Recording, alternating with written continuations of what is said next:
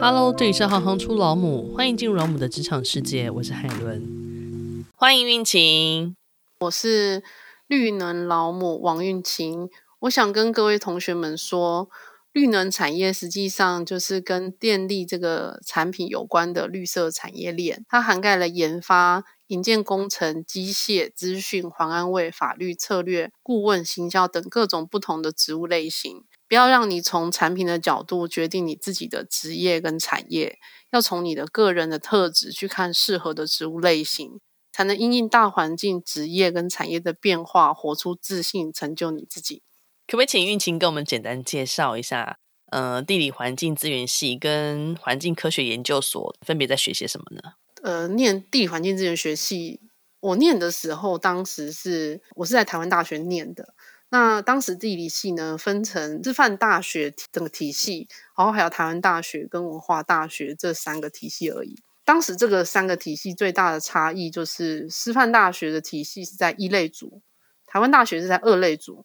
然后文化大学是在三类组，我当时是没有特别研究各校的差异，不过当时听起来大家主打的就会是以类组当成大家自己的特色。那我最近去查一下这几个学校的课程地图，我发现他们现在目前发展起来已经没有什么差别了，所以他们其实也没有特别说你是一类组才能念地系，或者是你是二类组、三类组，其实都可以。整个内容跟我当时在台大地系学的东西，我觉得目前看起来是差不多的。它整个课程的设计。核心是着重在人跟环境的互动，还有它的影响。你说那这个是什么意思？它其实，我觉得它在定位的时候，它会去对比地质系跟大气系。地质系跟大气系谈的比较是纯科学的事情，它不会去细部的探究说，呃，这些科学跟人之间的关系跟影响是什么。也就是他们谈的可能就是，呃，地表以下的土壤、石头。是什么情形？然后大气谈的是大气层以上的事情，嗯、但是地理系它其实就是全方位，不管你只要是在地球里面跟人有关系的事情是什么，所以它的学科范围就会变得非常广。原则上，它的核心主轴会分成自然地理学、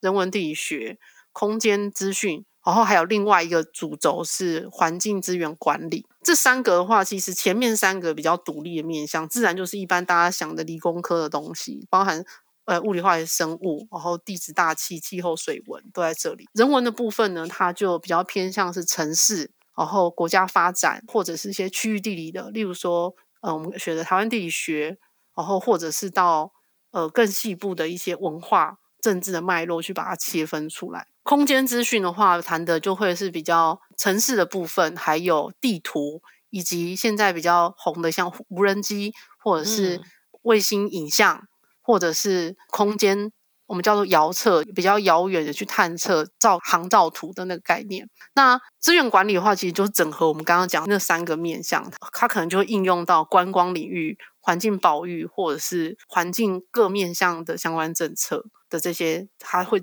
同整去处理。所以大概学科的位置是这样。我自己认为地理系的概念比较像是高中的延伸。当你高中都忙着考大学。嗯你没有办法好好思考你要什么，那你还没想好，那来念地理系就对，因为你又有获得四年的时间可以想一下。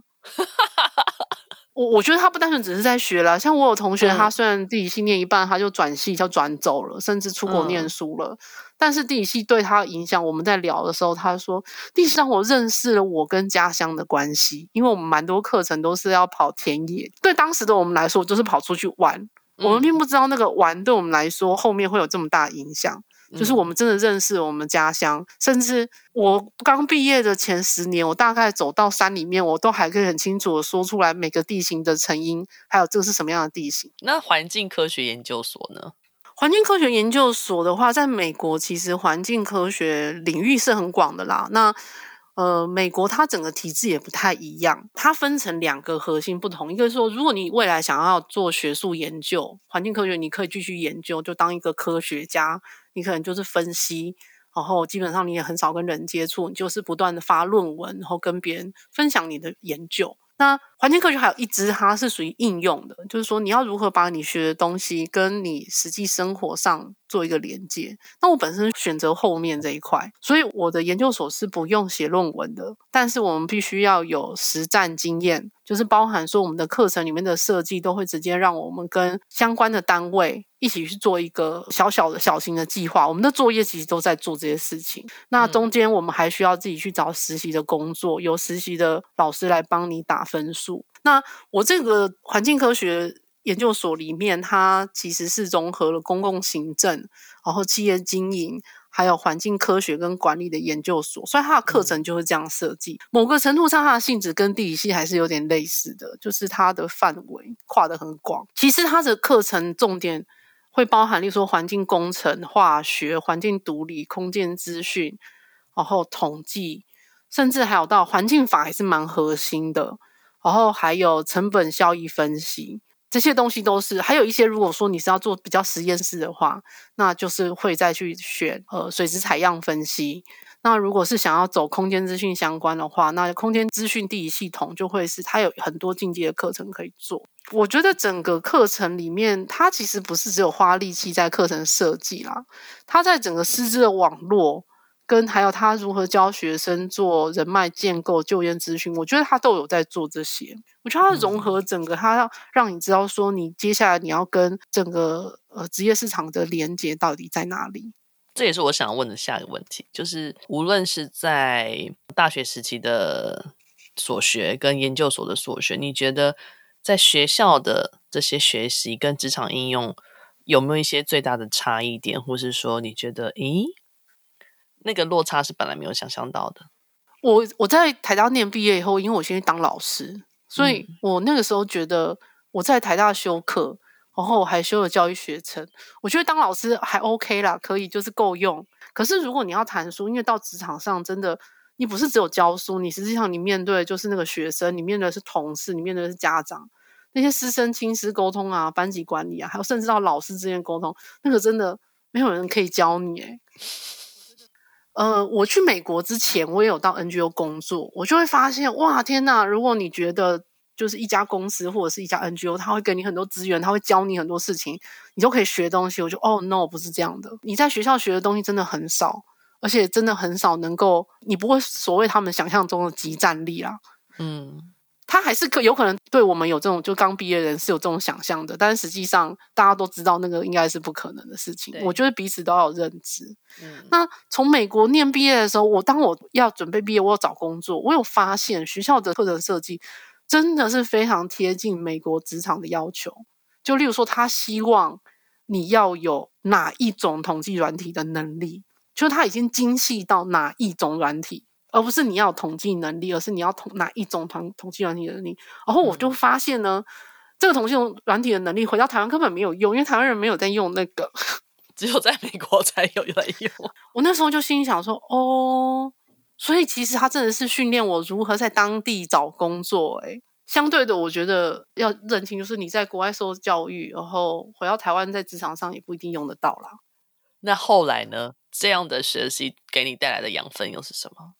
嗯，我很喜欢台大那时候给我的感觉，就是他就是全方位的让我知道一个学问他可能本来要有的整体的样子。嗯，然后到美国以后，他告诉我是这个学问它可以怎么被用。嗯，而且其实那个时候我们在美国一堂课，那应该是影响我在美国最深的一堂课，就是它是一堂完全都在教政治文化的课。他告诉你说，你知道你以后要做环境管理，你进到不管是公司还是政府机关。你都不是在做 science，你都不是科学家哦。嗯，你要处理的是办公室政治、国家政治，然后人跟人之间的文化关系。那那门课我最大的震撼是因为我们的考试都是口试，然后美国人最会的就是讲了。所以对他们来讲，天啊，这是不是一门很容易的课啊？所以他们对我这这种国际学生来说，他们说很难吗？我说很难，而且我觉得文化政治脉络这件事情真的是对我来说要很难很难理解。因为像他们在里面就会谈到说，你知道哪一个哪一个？例如说，气候变迁办公室的长官换成谁谁谁了吗？就是我们在课堂上是会讨论这个，因为他们是要看整个国家整个产业趋势的变化，是看那个长官换成了谁。嗯、第一个是我不知道原来这件事情影响那么大，当时。然后第二个是我不知道他是谁，嗯，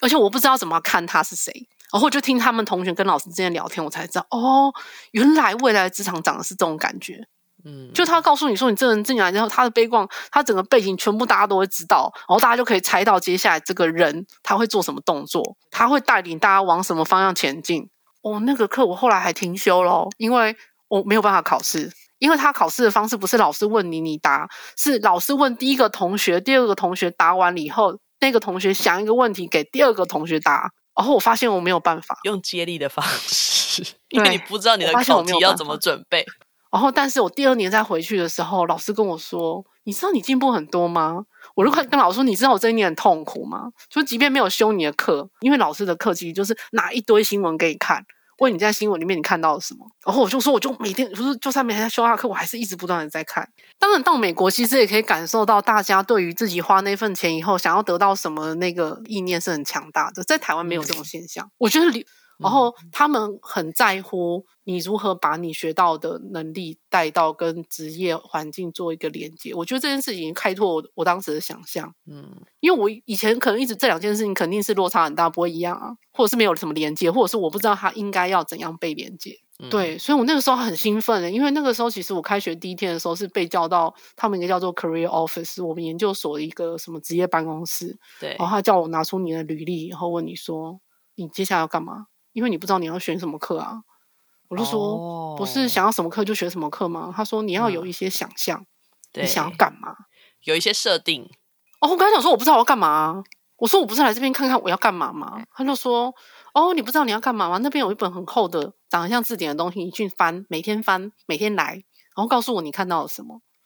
然后那一本就是职业的大字典，就是所有美国的职业名称在上面都有一些定义。然后我就在那边一直看，一直看，一直看，研究看看什么东西是我想要做的。我觉得大概是那个时候，我发现说，哦，我有个我想要做职业的想象。那你觉得什么样的人格特质会适合从事呃绿能产业？我觉得绿能产业，因为它是一个产业链啊，嗯、就是例如说，你可能属于科技研发类的，你可能是做化学物质材料，哎、嗯，你其实也是绿能产业的人，只是因为。你如果是特别做绿能产业，可能是因为你的产品跟能源有关系，你的产品跟太阳能、风能有关系。嗯，那如果你是做一般机械或者是呃物理化学制造程序，其实我觉得重点是跟你的产品最后是什么有关系。所以我觉得，呃，什么人格特质适合从事绿能产业？我觉得是，呃，原则上就是你你现在做的事情。基本上，只要你的产品最后可以变成跟绿色能源有关系，基本上你都已经在里面了。那你真的人格特质会比较回到你原来的那个职称，嗯，例如说你到底是研发类，还是你是销售、是行销这一类，或者是你是业务，会比较偏向那样的人格特质。但是如果你真的要去 promote 绿色能源这类型的东西，或者是你要有热忱做。哦，那你首先真的要把绿色能源跟环境要放在心里，因为我曾经有遇过同仁是，他没有具备我们认为的环境同理心，嗯，他很难去告诉自己他做这件事情的价值是什么，嗯，所以我觉得同理心、想象力可能会是你在一般植物上面，然后连接到绿能产业的时候一个蛮重要的特质。那如果再往前推一些些，你会不会觉得学生时期一定要养成的三种能力，对你现阶段来说，或是对于你后来的职场，你觉得帮助是很大的呢？我觉得核心就是持续学习的能力。这几年这样一直看下来，觉得如果你是一个在学生时代就会觉得哦，老师给你什么你就吸收什么，然后老师出作业你就照着那个得分的标准去做。我觉得要离开学生的这个位置去面对。这个世界我觉得蛮困难的，因为世界变化很快，而且会越来越快。嗯。那这样核心的持续学习的能力，我觉得如果要再更细节去拆解的话，第一个就是我觉得要去让自己去真心的去接受不同的观点，因为不同的观点才可以开启你的视野、思维跟弹性。要不然这世界稍微变了一点点，哦，你可能就受不了了，你可能就整个人都破碎了。嗯。然后第二个部分是，我觉得，因为现在资讯时代真的是越来越明显。我觉得以前念书的时候，虽然人家跟你讲资讯时代来临哦，你要懂得处理资讯，然后这句话听起来很没什么。但是后来我发现，大家现在你要教他找资料，他第一个叫 Hi Siri，Hi Google，就是用嘴巴问他，然后他找都怎么找都找不到东西。我一看，哇，Keyword 都不知道要输什么哎。哦，我认为 Keyword 的核心关键就在思维啊。嗯，你的思维要懂得变化。你一直用这个 keyword 下去找不到东西的时候，就代表你要转一个角度了。对啊，当然，尤其现在这么多 big data 的时代，我觉得 data 它会自己跑出来，它甚至一大堆哦。你现你接下来你可能搜寻，其实就是 clean clean data 的一种手法。嗯，所以你不知道怎么个搜寻，你就不知道你怎么 clean data。是 clean data 才是竞争的关键。嗯，你今天 garbage in garbage out，根本我们看到你的东西我都不想看了。觉得学生时代如果有教你 keyword 这件事情，我觉得会很不错。嗯，然后第三个部分是我觉得要多多观察自己。和了解自己的，不管是情绪还是需求，因为不管怎么样，你最后你发现你在工作上面遇到很多事情的时候，你根本不可能要求别人的改变。嗯，你要先比较知道自己是什么样子，你才能够知道说你跟别人、跟环境之间的互动，你可能要怎么调整。要不然不管怎么调整，你都会很痛苦，因为你觉得你就是在配合别人，可是实际上你比较了解自己，懂得观察自己的话，你就比较知道。怎么样调整才是你跟别人大概都可以接受的范围？那如果请你用一句话来说明绿能老母是一份什么样的工作，你会怎么形容呢？嗯，我觉得是在人类生存跟生活，还有环境跟生态环境的这个健全之间，我们找到平衡点。非常谢谢运气，谢谢 Helen。如果你喜欢行行出老母，欢迎以行动力赞助老母，让我们能有更多的能量制播更好的节目，访问更多有趣的职业。如果有任何建议，欢迎到网站留言给我们。谢谢你们的支持与分享，我是海伦，我们下次见。